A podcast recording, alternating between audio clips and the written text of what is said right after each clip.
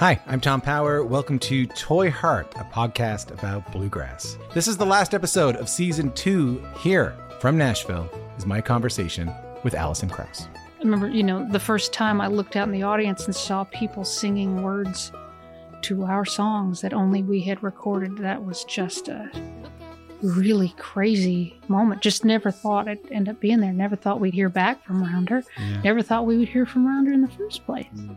If this is your first time listening, you can hear full interviews with Jerry Douglas, Alison Brown, Bela Fleck, Larry Sparks, Jody Stecher, and so many more wherever you get your podcast.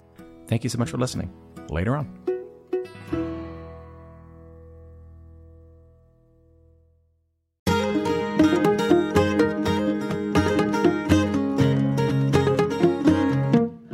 Hello, and welcome to Basic Folk, where we have honest conversations with folk musicians. Oh, hi, it's Cindy Howes. I host this podcast that you're listening to. I want to tell you about ways you can stay in touch with us, because it's so nice to be in touch. The best way to do it is to join our email list at our website, basicfolk.com. You'll get our monthly newsletter and occasional friendly messages from your buds. You can also follow us on social media at Basic Folk Pod, Facebook, Instagram, or Twitter. If you'd like to financially support the podcast, I invite you to become a contributing member by making a gift at basicfolk.com slash donate.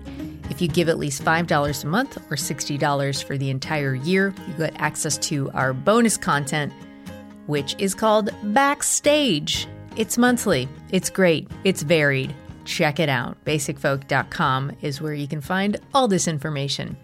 Okay, let's get into our guest today. Grace Givertz, born and raised in South Florida, began writing and performing at age 11 when she got a guitar and learned to play off of YouTube videos.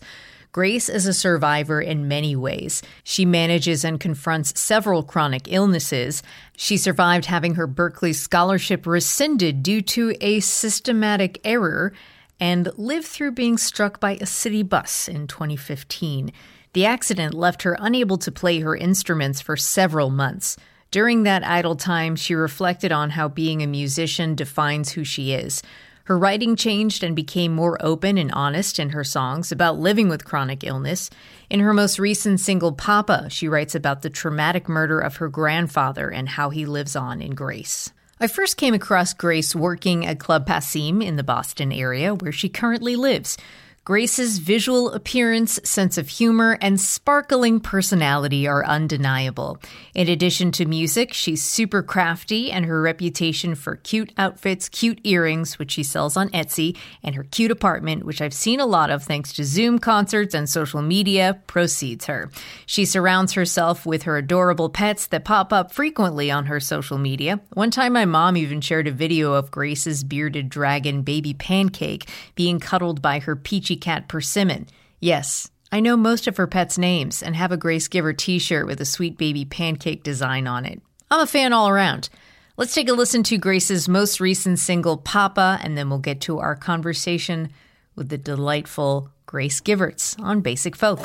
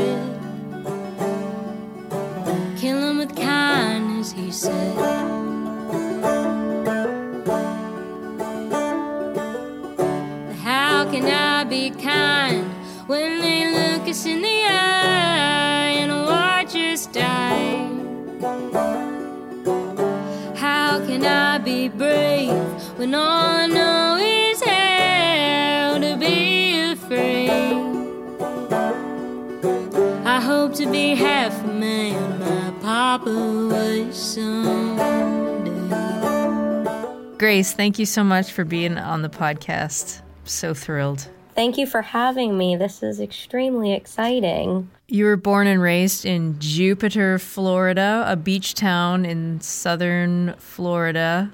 Go Hammerheads. Indeed. you mean like the actual shark? There's a minor league baseball team I found out called the Hammerheads.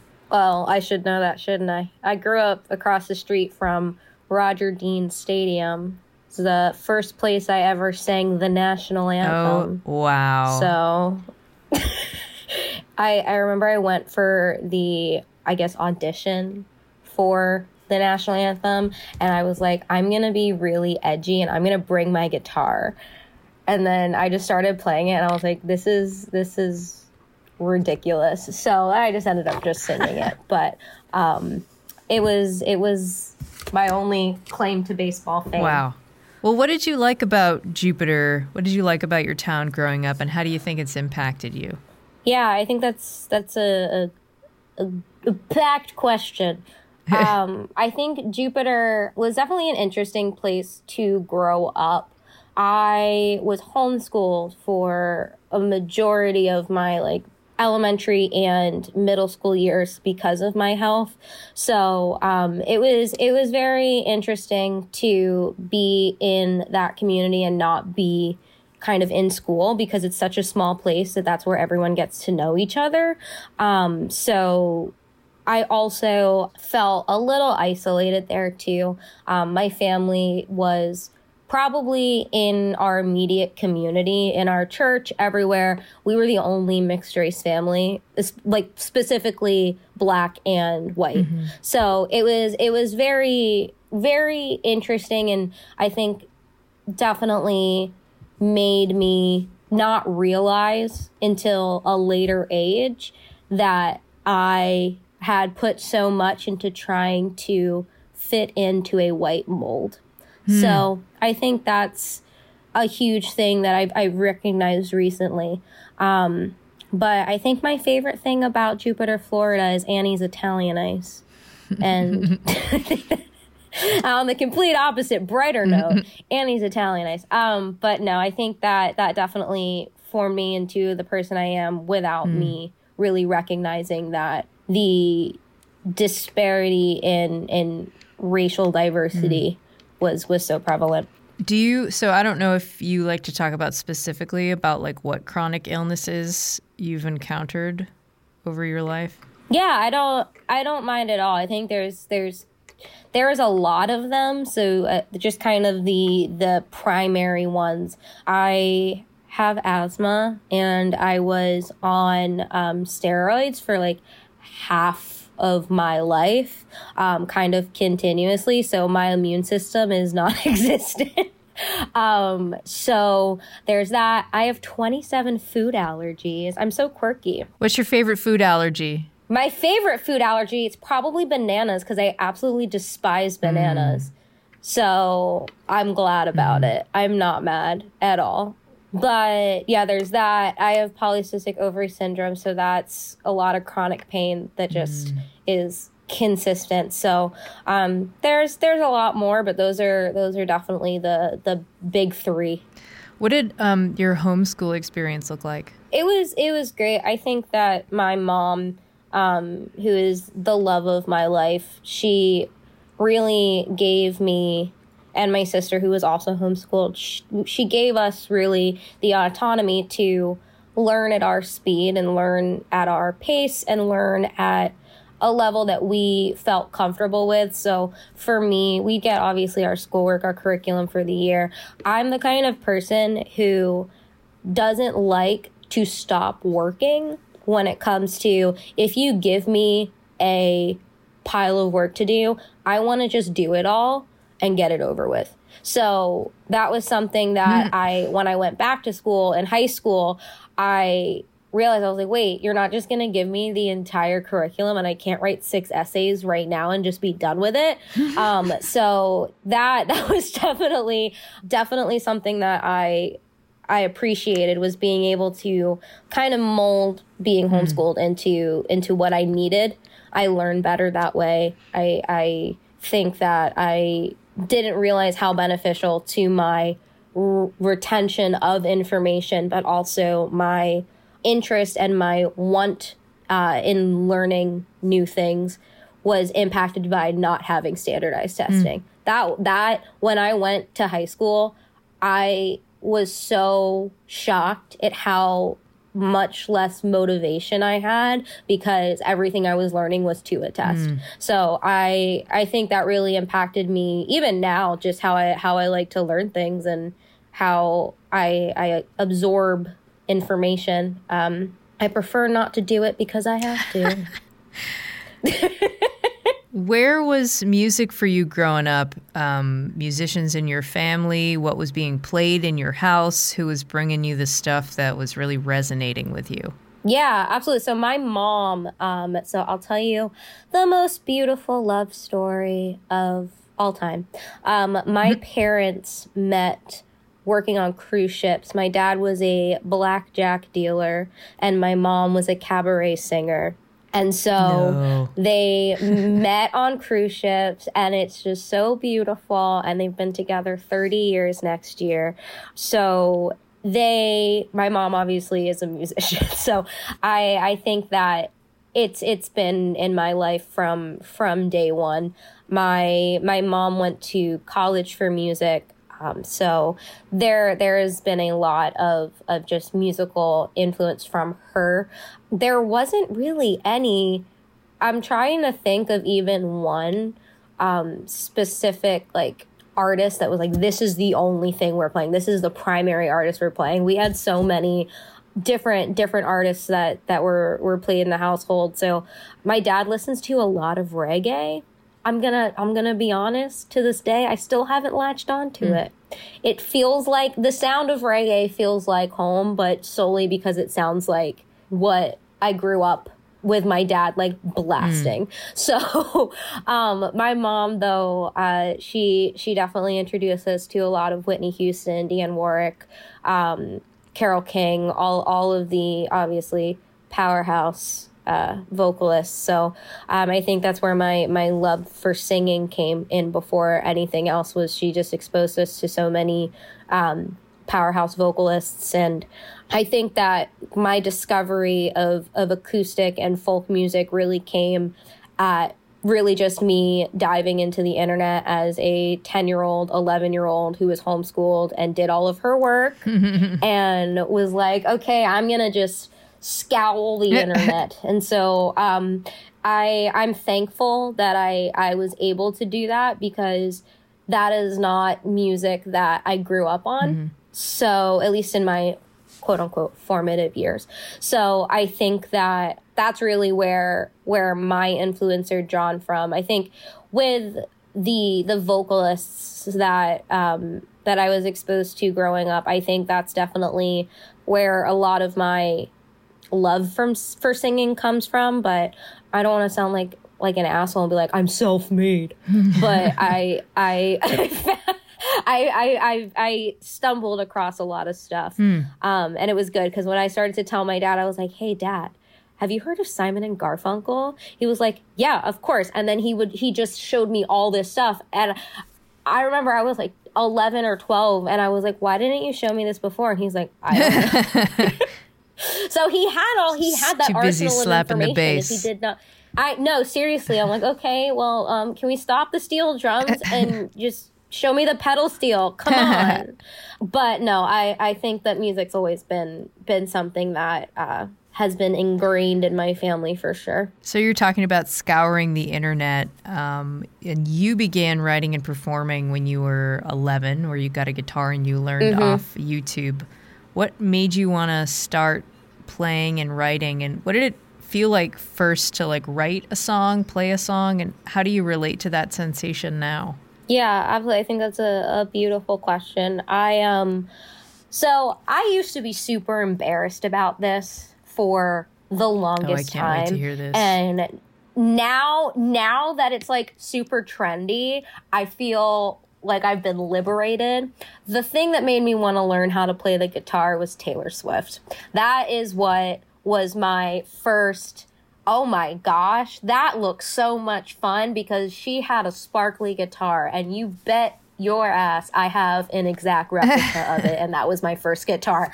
Um, so I think that Taylor Swift was really a huge influence for me because she was young and and a human being, and I was like, wow, that looks really fun, and so that was definitely a, a huge influence.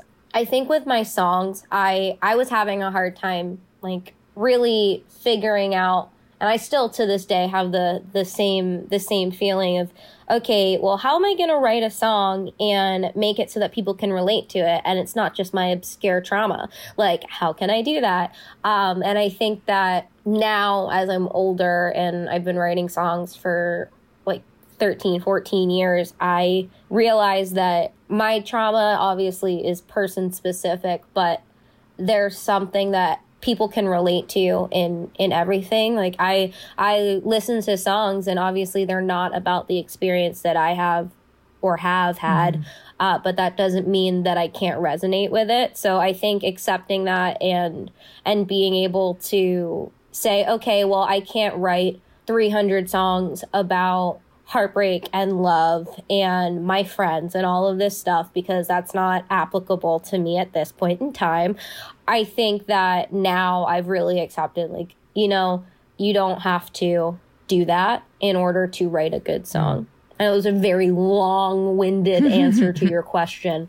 Uh, but yeah, no, Taylor Swift, I am so excited for tomorrow. Taylor's version of Red. Got my four disc vinyl coming in the mail tomorrow. you bet I'm gonna be spinning it all day. but yeah, no, I I think that she was a huge influence on me for sure. This is um something I've been thinking about. So I'm maybe like 15 years older than you and have uh I'm and I don't play music, but um, I'm really interested in like the oral tradition of like passing songs along to people through like jams and hangouts and music camps and stuff. And I was talking to a friend of mine recently, and he's like, "Well, like I really did that through YouTube." You know, like learning all of these songs through YouTube. And I'm wondering like it seems like you're in that in that kind of like world where it's like mm-hmm. you're kind of at an advantage and you're kind of at a disadvantage in a couple of different ways. But what can you say about like musicians who learn to play music on YouTube? Have you come across any kind of common ground when encountering YouTube YouTubers, YouTube learners? Yeah, I I unfortunately cannot say that I am a uh, YouTube influencer and uh, famous, famous. Uh, in no, I'm kidding. Um, but I I think that the beautiful thing about YouTube and Ultimate Guitar and all of those online um, resources that are free to people is it's so accessible because we we couldn't afford for me to have extensive lessons and and learn all of these things. And I wouldn't have been able to be where I am and know the things I know if I wasn't able to take advantage of the kind souls who just put a camera in front of themselves and started playing guitar and we're like this is how you do it um, so i think that something that also comes along with that though like what like you said there's a lot of advantages but also disadvantages that i have a lot of feelings of inadequacy mm. when it comes to being a musician that wasn't classically trained or wasn't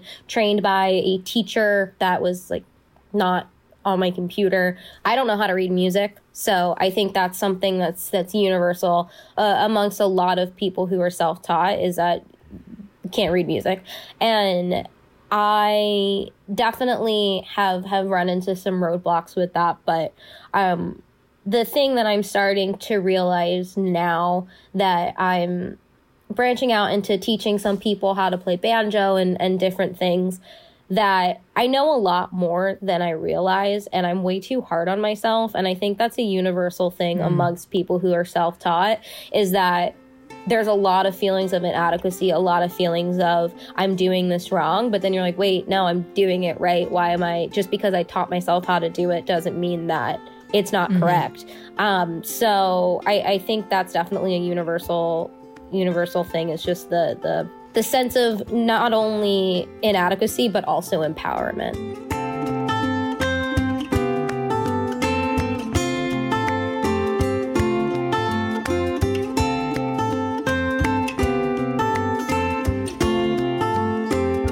One of the wonderful attributes that you have is your sense of humor. You are hilarious and. Oh my God. You can riff really well. I can? Yeah. Totally. you know, Okay, I I set it. something up and you knock it right down. so, where was humor growing up for you? Like, and what kind of humor do you like best? Well, my dad is British and my sister's British, so I think that just overarching theme of uh this is all going to be very dark humor. this is all going to be very um off color, probably offensive. That's definitely a a huge impact. My dad's the funniest person I've ever met in my entire life. Like if I'm upset, I just call my dad and he makes me laugh. Like there is there is nothing that I could have like gotten my leg amputated by like severed by just walking down the street and I'd call my dad and he'd still make me laugh.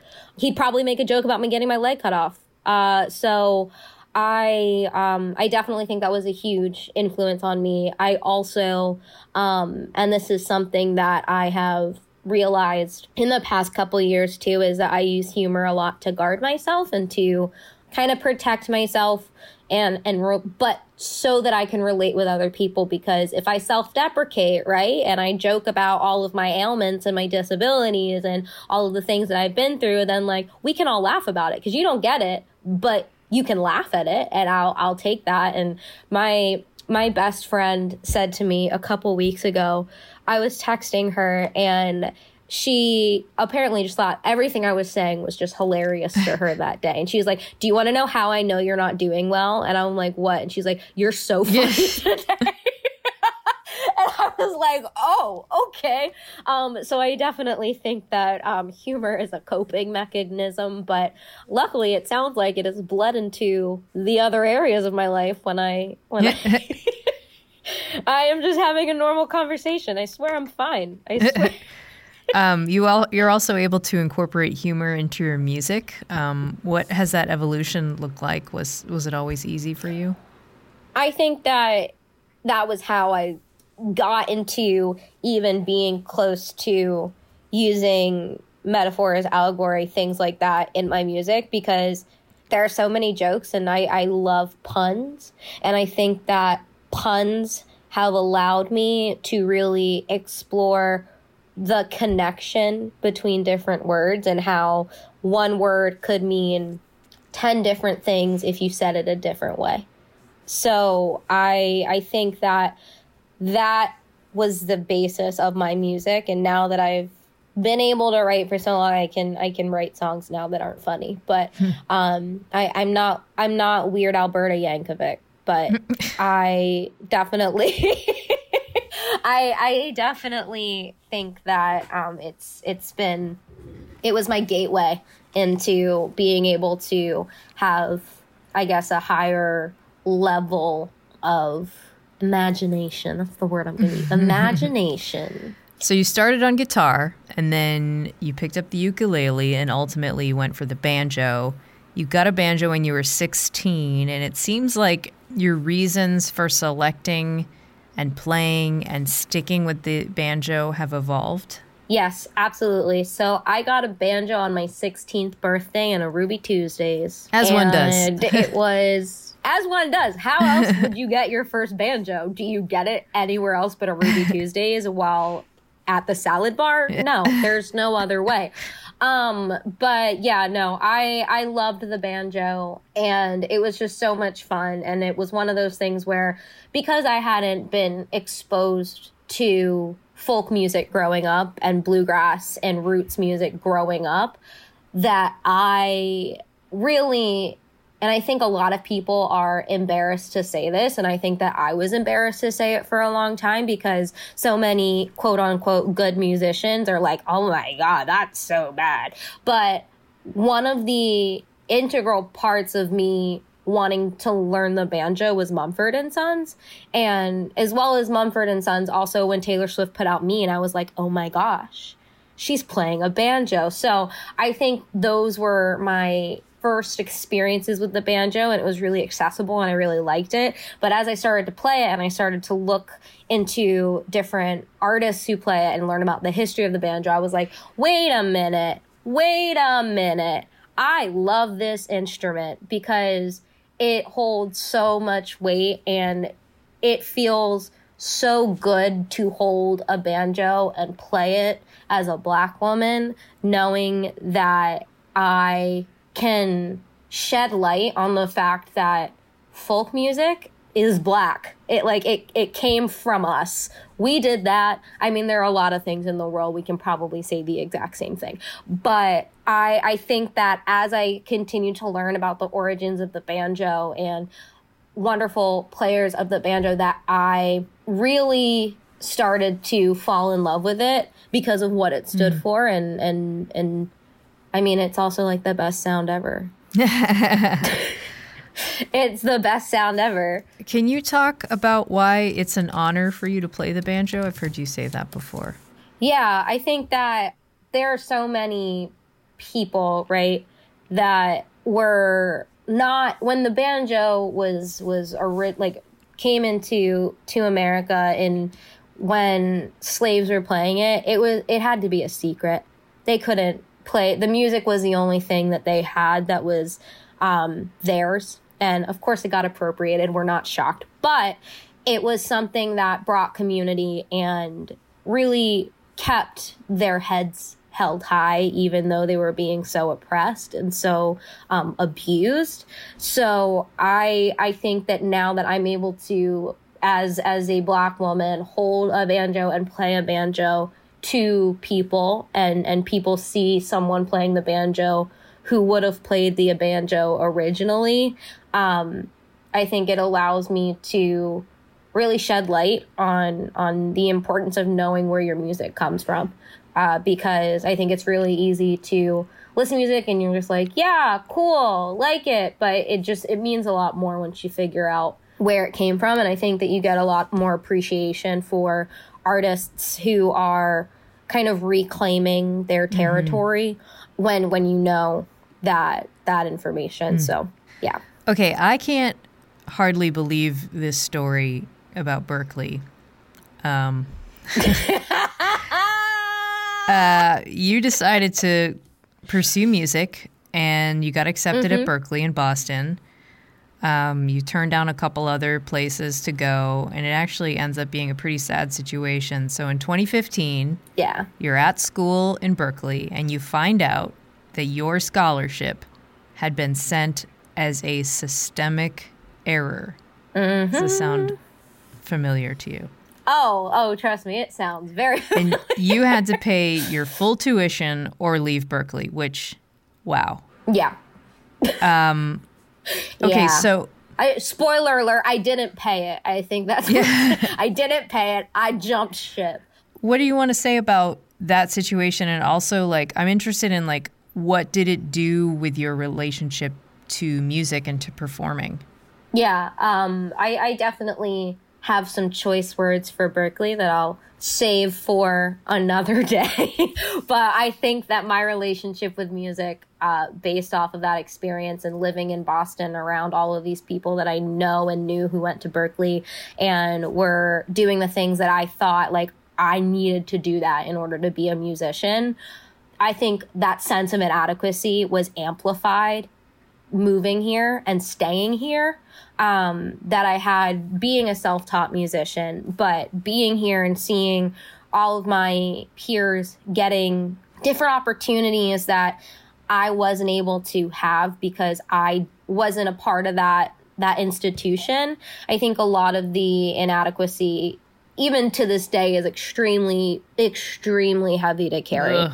But I'm trying to every time I think that I have to remind myself that most of the musicians who are extremely successful who went to Berklee did not stay.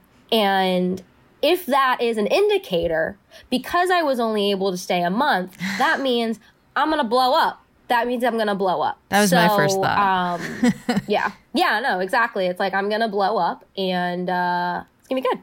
That's how it's going to work. But um, yeah, no, there was definitely some some sense of of just overarching defeat mm. that that has come along with that. But I also, on a smaller scale, have to remind myself that my I'm doing a lot more with my music right now than a lot of my friends who graduated Berklee, and I don't hate music. That mm. is a sentiment that I get from a lot of my friends who went to Berklee. Is they're like. I hate music mm. now because it's been in and out every day in my brain. So, yeah, no, I think that that's how how it is. All right, let's talk about the other crazy thing that happened to you. Which one? Um, the when you got struck by an MBTA bus. oh my god, that time, yeah, I got hit by a bus. That was fun. 2017. You got hit by a bus. It was 2017. You were not able to play your instruments for several months. But during that Mm-hmm. time, you were able to reflect on this is what you said how much being a musician defines who I am. So, how do you reflect on that time in terms of like meditating on your purpose in life and what you would do if it was taken away from you? Oh, I had absolutely no purpose um, in my life those those months. Like absolutely, the only thing I could focus on was the fact that I am in excruciating pain, and no one seems to be able to do anything about it. I was misdiagnosed, so I went to physical therapy. So after I, I got my accident, I was misdiagnosed. Uh, the issues with my shoulder were misdiagnosed, and I went to physical therapy for the misdiagnosis and ended up making my shoulder worse. So, um, my my physical therapist though, she was incredible and was like, "Hey, you're not getting better, and I don't feel comfortable working on you anymore until you get a second opinion." And so, I I went, I got my second opinion, and the doctor knew like right. He was like, "Yeah, it's your it's your AC joint." I'm like, "What?" Like you, he was like, "I wish you would have come here sooner because I would have told you then." I was like, "Great." I'm like, that's fantastic, but um, I I don't think I had any time to stop and think what I would do without it. So the day before I got hit by the bus, I recorded my first EP, and then the next day I quit my job, and I got hit by the bus 30 minutes later.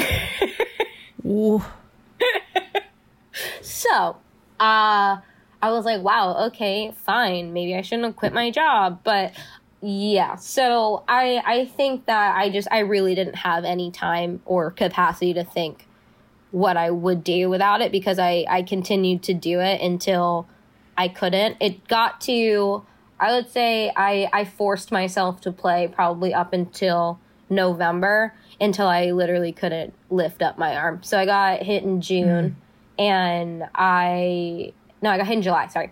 And I just pushed through. I played shows, I did all this stuff and just moseyed on until I physically could not Right. anymore. Um, what happens when you get hit by a city bus? Absolutely nothing. You don't get. Absolutely. So I, um, like any person who gets hit by a bus, tried to get some compensation, you know, because I think that's a valid thing when you get hit by a bus in Kenmore and you're just chilling. Uh, because the bus driver, quote unquote, didn't see you. Um, I think that is really really a thing that you know you should get compensated for but um i i had two different lawyers the first one ghosted me so that was fun um but the the second one i remember it was so nice. And he tried everything to get the the mbta to take credit for what they did. But so here's a fun fact for all of you people who live in boston ride a bike. If you're in the bus bike lane, the bus has the right of way because it is carrying pedestrians. So I should have yielded to the bus and moved over the white line and been in the vehicle lane instead of the bike lane. And if that was the case, I would have gotten the money. But two nuns testified against me, and I was in the bike lane. I was like, y'all do me dirty. Like the the lawyer was so nice. He was like, I'm gonna tell you something that's funny because everything else I tell you is not going to be funny. And he was like, but two nuns are the reason why you're oh not my getting any! I can't believe it. but yeah, but I'm thankful that I I had a job at that point. I worked at Whole Foods that I I was able to only come out of it with about ten thousand dollars in debt, which still is absolutely atrocious um, when something isn't your fault. But I didn't even get a T pass. Wow. Like I was like, y'all could at least give me a T pass. So I I'm just like, okay. Wow. So sometimes I'll feel guilty if like the the gates open. I and this was I did this yesterday. If the gates open, um, like one of the things is broken at at a T stop, and it's like you can just walk through it. I'm like, oh, I shouldn't do that, but then I do it as an act of defiance. Oh, yeah. I'm like, it's the least you can do. for Right, me. right, right. I Um, wouldn't stop you. But yeah, yeah, no. I, if if any like MBTA person tried to stop me, I'd be like, let's talk. Let's have a conversation about what Hmm. happened. But yeah, I am thankful that I didn't die. Me too. So that's a a, a, a thing. Um, but it definitely has has lived with me and continues to live with me. And I, I have PTSD from other trauma, but the most prevalent it kind of that just that just kind of opened the can of worms and, and it continues to follow me like to this day. Sometimes I, I can't even like leave my house uh, and be on a street with cars. So it is, I think, going to affect me for the rest of my life. And I just have to figure it out and, and, and think, okay, well, at least now I can tell people to yield to buses, like, so that this doesn't happen to anybody else. But in Brighton, and in Brighton Allston area, there is a beautiful bike lane, bus bike lane on on Com Ave, mm-hmm. and there's room for both of us. And I just hope that the city of Boston does that everywhere, or like Cambridge has a separated bike path and bike lane separated by cars, like Yep. parked cars. That's the uh, best. Where where cyclists are. Uh, I want to talk to you about your voice. It is super cool.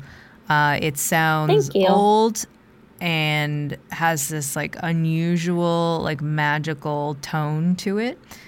How did you discover your voice and what's your relationship like with your singing? Um, I thank you first of all.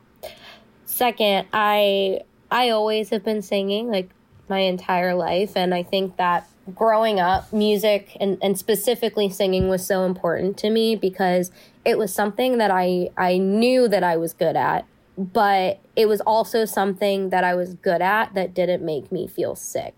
And that was something that was so prolific to me that there was something that I could do that I was good at that I really enjoyed and felt fulfilled by that didn't make me feel like I was fatigued or I was unable to do much after after exerting that energy. And and I think that over the years it's really been something that has been an indicator also of like how well my asthma my lungs are doing because it's like okay how much can i sing? And that's how i describe it to my doctors now. So it's like oh i can only i can only do x y and z. Um, and that kind of gives them a, a an understanding of where my um, my lung capacity is. And i think it's an absolute miracle that i can sing the way that i do with the lungs that I have. I don't it doesn't make sense, but I do it and it makes me really happy. So I think that it's really important to to who I am as a person and yeah, I love to sing songs. Something that I saw pop up a couple of times is your size. Uh, like I'm small. Yeah. Uh, in your bio, it says, with a large voice packed into a tiny body. How do you feel about tininess and being small?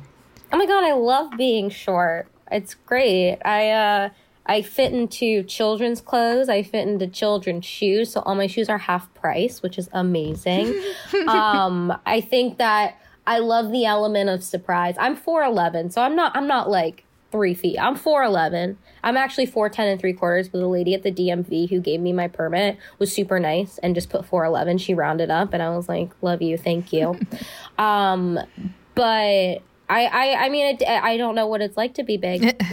so my, I mean, my family's, my, my mom, dad, and sister are all like five, seven. My other sister, five, seven, five, eight, and my other sister is five, two. So we're, we're not a tall family, but being on steroids for so much of my, my pre and post pubescent years um, definitely impacted the uh, the growth of my body. So um, stunted my growth a little bit. But um, I know I, I like being short, and I also I just really like surprising people. One of my favorite things to do um, is is go to karaoke and just kind of go up there and because it's it's like if you come to my show you know who I am. You probably know who what I sound like. Like you you know what to expect. But I love karaoke because you just show up and you just go up there and you're all small and you look all timid and then you start seeing Whitney Houston and they're like what the hell is happening? And it's fun. It's so fun. Um, but yeah no I don't I don't mind being small. I fit I fit into compact spaces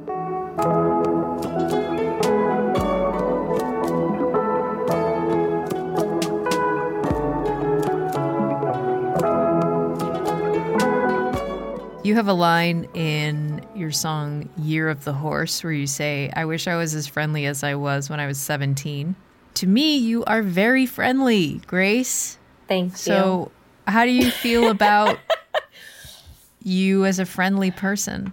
I was not a cynical person. I was never a cynical person until I think Berklee. Mm. To be completely frank, I think that was the thing that broke me and made me more of a realist of like, you know what? There's there's a lot of shit. And it's just not it's not all flowers and and good and everything happens for a reason. Like no, there's a lot of just shit that is in this world that happens and continues to happen. And i think that i i used to kind of brush past that. And i think a lot of that came from having such a traumatic upbringing um, when it comes to my health but also um, our like our financial situations our, our housing instability.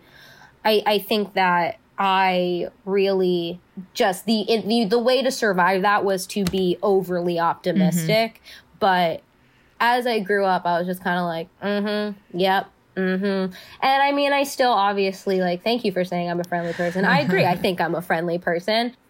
Um, your latest is your song Papa, which is about the murder of your grandfather. It's about your mother and how your grandfather lives on in you. And you make a few references to the phrase kill them with kindness over the course of the song. Can you talk about the significance of using that phrase in that song? Yeah, absolutely. I think that that is something that my mom does so beautifully and she she is the most incredible human being I have ever met in my entire life and I'm not saying that just because she's my mom.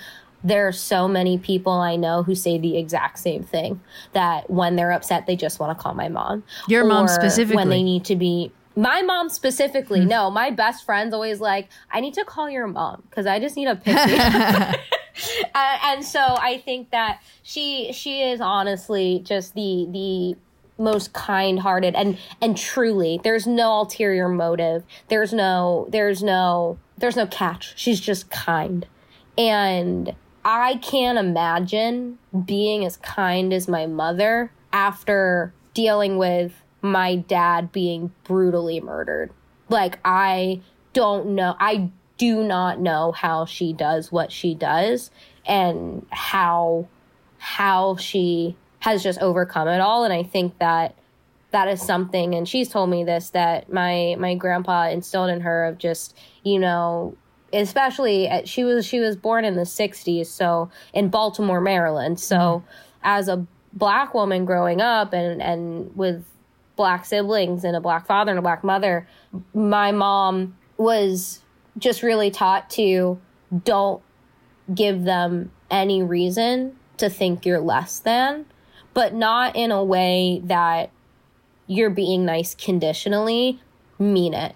Understand that ignorance exists and you can still be kind to people and seek to understand why they're the way they are without completely dismissing the situation. So I think that killing them with kindness it, it, it really it, it stems from that but there's there's a lot in me now that i mean obviously i never met my grandpa Um, he died three months before I was born. Wow. And so my mom was pregnant with me, moving back to the United States from England right when her dad was killed. So I am looking at it from like a bird's eye view, right? Like I wasn't in that situation. I didn't I didn't have the honor of knowing him.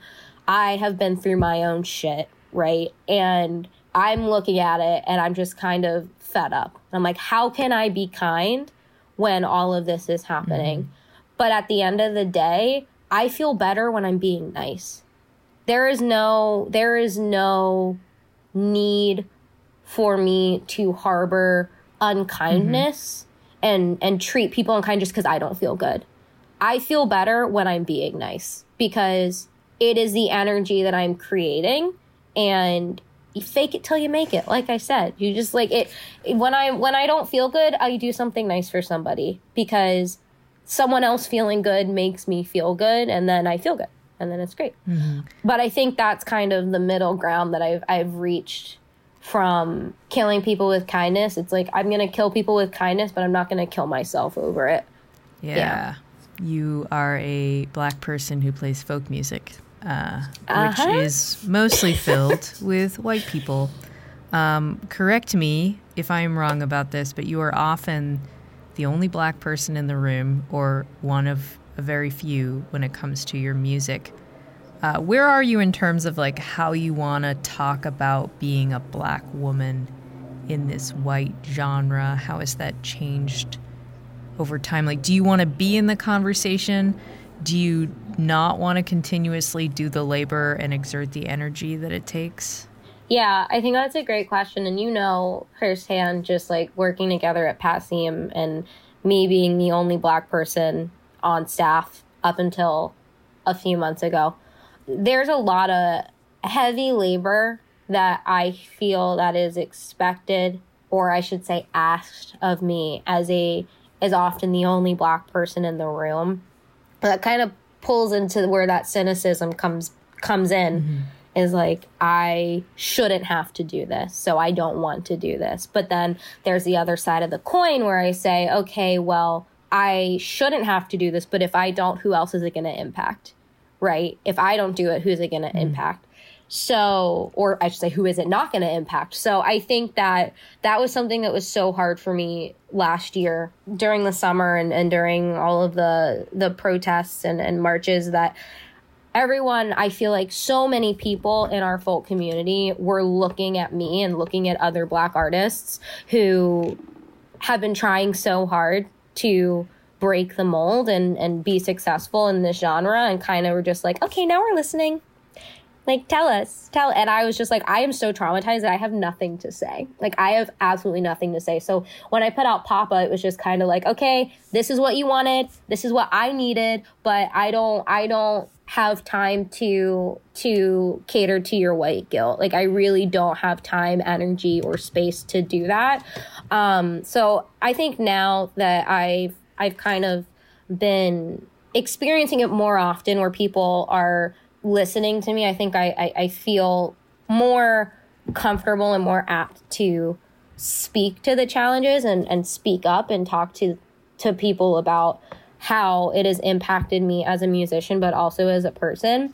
But just imagine how jarring it is to be in a community right that you love that you you enjoy and you always feel a couple steps behind because of who you are. And you always feel like you have to prove yourself a little bit more because of who you are. And then one day there's a snap of the finger and everyone gives a shit. Think of how overwhelming and jarring that is that everyone just expects you to have something to say after a day because it's trendy now. Um, because you put hashtag black lives matter in your uh, in your instagram post and now my life and my folk music matters but it didn't matter for the past 24 years and i'm just like wait wait wait wait i you expect me to have something to say but i haven't even had time to prepare because I didn't think anyone was going to listen when I was like, wait a minute, you didn't care before. Like, I, I didn't have time to prepare. It's like a pop quiz. It's like, I didn't have, I didn't have time to prepare for you caring. And now it's really hard because it's like kind of moves back to that cynical thing is I don't want to be cynical and and as things and people reach out to me and they're like hey we want to include you this we want to do this. I'm like okay but am i the div- diversity hire? Am i the diversity on the bill? Like it's hard not to feel cynical about that but i just have to sit here and be thankful that if even if i am being put on something as the little spice or the obligatory okay we have a black name on the bill now um, so we look good. At least I am able to be there. And if I feel like that is the case, call it out. Hmm. And be like, hey, do you want me here because I'm talented or because I'm black?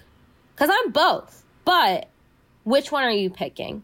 So I, I, think it's really hard to not fall into that trap of just being cynical about it now, where it's like all these opportunities are falling into my lap now. And I'm like, if this were two years ago, this wouldn't be happening. And it's like I I I I want to attribute it to more people listening to my music and more people being able to to access it and and and just realize, okay, well I like this music and not feel like there's this little pit in my stomach that's saying, "Oh, you know they're only doing that cuz like Black Lives Matter now, right?" Like, you know that's why they do. doing. So it's it's trying to defeat that little voice in my head that's making it feel like things are insincere. Mm. Um, last July of 20, 2020, um, you did a video with the Boston Museum of Fine Arts called Sound Bites, where you played three songs chosen in response to the exhibition Women Take the Floor, which is really cool. You did a great mm-hmm. job. Um, Thank you. And I wanted to talk about your pairing um, of your song The Light with the piece Trans Liberation Building a Movement by Andrea Bowers, which is, I think, a photograph of mm-hmm. a black trans woman named Cece McDonald as an angel. Um, mm-hmm. I loved the choice and what you said. I'm constantly inspired by the perseverance of the black trans community, and we need to show up for them. Um, and I wanted to give you an opportunity to talk about how you align yourself with the LGBTQ community. Yeah, absolutely. I think that I I have so many friends and so many um, family members who identify uh, as LGBTQ, and I think that because of that, and because I um, am often put on bills where there's um, so many amazing queer artists, and I think that I have the the honor of of being able to understand and kind of hear their stories and i think that with the communities that i fall into um, there's a lot of overlap sometimes which is great because there's shared experiences and there's shared understanding and i fit every other minority except lgbt but um, I, I think that it's it's just important to listen to people. And as an oppressed person in so many different marginalized communities, I know what it's like. I don't know that experience. I don't know their experience, but knowing the people that I love and hearing their experiences just has made me a lot more empathetic and, and I think just a better mm. friend and, and a better advocate for people who don't experience things that I do because I am I am a part of so many minorities that it's like almost comical that I don't have to grasp at straws to mm-hmm. understand. Mm-hmm. Uh, like, okay, what's it like to be disabled? What's it like to be black? What's it like to be a woman? Like, there's all these things that. What's it like to be be half Jewish? Like, what are all of these minorities that I just kind of put in into me? And so it's it's good to be able to hear perspectives of other people and and um, make sure that people are showing up for them mm. because I know what it's like not to feel like you've been shown mm. up for and not represented. So, okay, so you have a very like cute and pleasant aesthetic. Um, we have seen the inside of your apartment thanks to many live streams during COVID. Um, you have wonderful things up on your walls right Thank now. I can see some instruments in the background. There's a map of the world. There's wonderful lighting. There's beautiful plants. Like everything here, like I look at it and I feel very calm and I feel very good. Yay. Um, you also Good. have cute furniture, adorable animals. Um, how did you develop that cute aesthetic and will you come and um, decorate my home? I'll come and decorate your home 150%. Um, would be more than happy to do that. I think that I don't know. I don't I don't know. It's just who I I just like things. I'm a Taurus, so I just like prime comfort. And I like thi- I like things and I I think that I I put a lot of work and energy into making my space feel safe because I've been homeless 3 times. And I think that I accumulate a lot of things, but I also keep things for a very long mm-hmm. time because they feel like home and, and I think that making sure that my my space is is comforting and I can open my eyes from a night terror or something like a flashback, anything like that, I can open my eyes and it's like, okay, I'm in a safe space and I did this. I pay this rent. I do this. Um, is is really important to me. So that's why I have six pets and a hundred and like twenty plants, and I just it it it makes me feel good to know that it's mine. I love it. Are you ready for the lightning round? Oh my god. I, I thought I was, but now I'm not. Okay, let's go. First song you learned on the guitar. Oh my god, what was it? Oh my god, no, no, no, I know. It was uh, Meet You There by Busted. I'm not going to be able to get through this lightning round. Forget it. You're Yeah, not gonna like it's my over. answer. Okay, I've been I've been waiting to ask this question for about an hour. Okay. Um, what is your karaoke song? My karaoke song is The Climb by Miley Cyrus. Um, okay, dogs or cats or something else? Uh, cats. They're my babies. First celebrity crush. Matthew Gray Gubler. Still my celebrity is that? crush. Love that man. He's uh Spencer Reid from Criminal Minds. Oh, I'll have to Google him. I think because I I love him so much and like he's very much so my type. My friends joke, they're like, Are you sure you're not a lesbian? And I'm like, Yeah, Yeah, I'm sure. Mine was Devon Sawa, and I definitely am a lesbian. the guy from Cat, the guy who is Casper in. Um, okay, uh, who is the nicest musician you've ever met? Lucy Dacus. First album you bought with your own money. What is the this is gonna be ridiculous. Whatever the OutKast album is that has uh your face. Whatever the OutKast um album that has Hey. Stankonia. Yeah, that one. I was like eight years old. That's appropriate though. Um, first concert. My first concert was oh my god, what was my first concert? I don't know. Like I think the the most memorable first concert I had that I was like, oh my god, this is my reason to live was the main when I was like nine. It was the main all time low and Mayday Parade and every emo avenue. bands? I can't.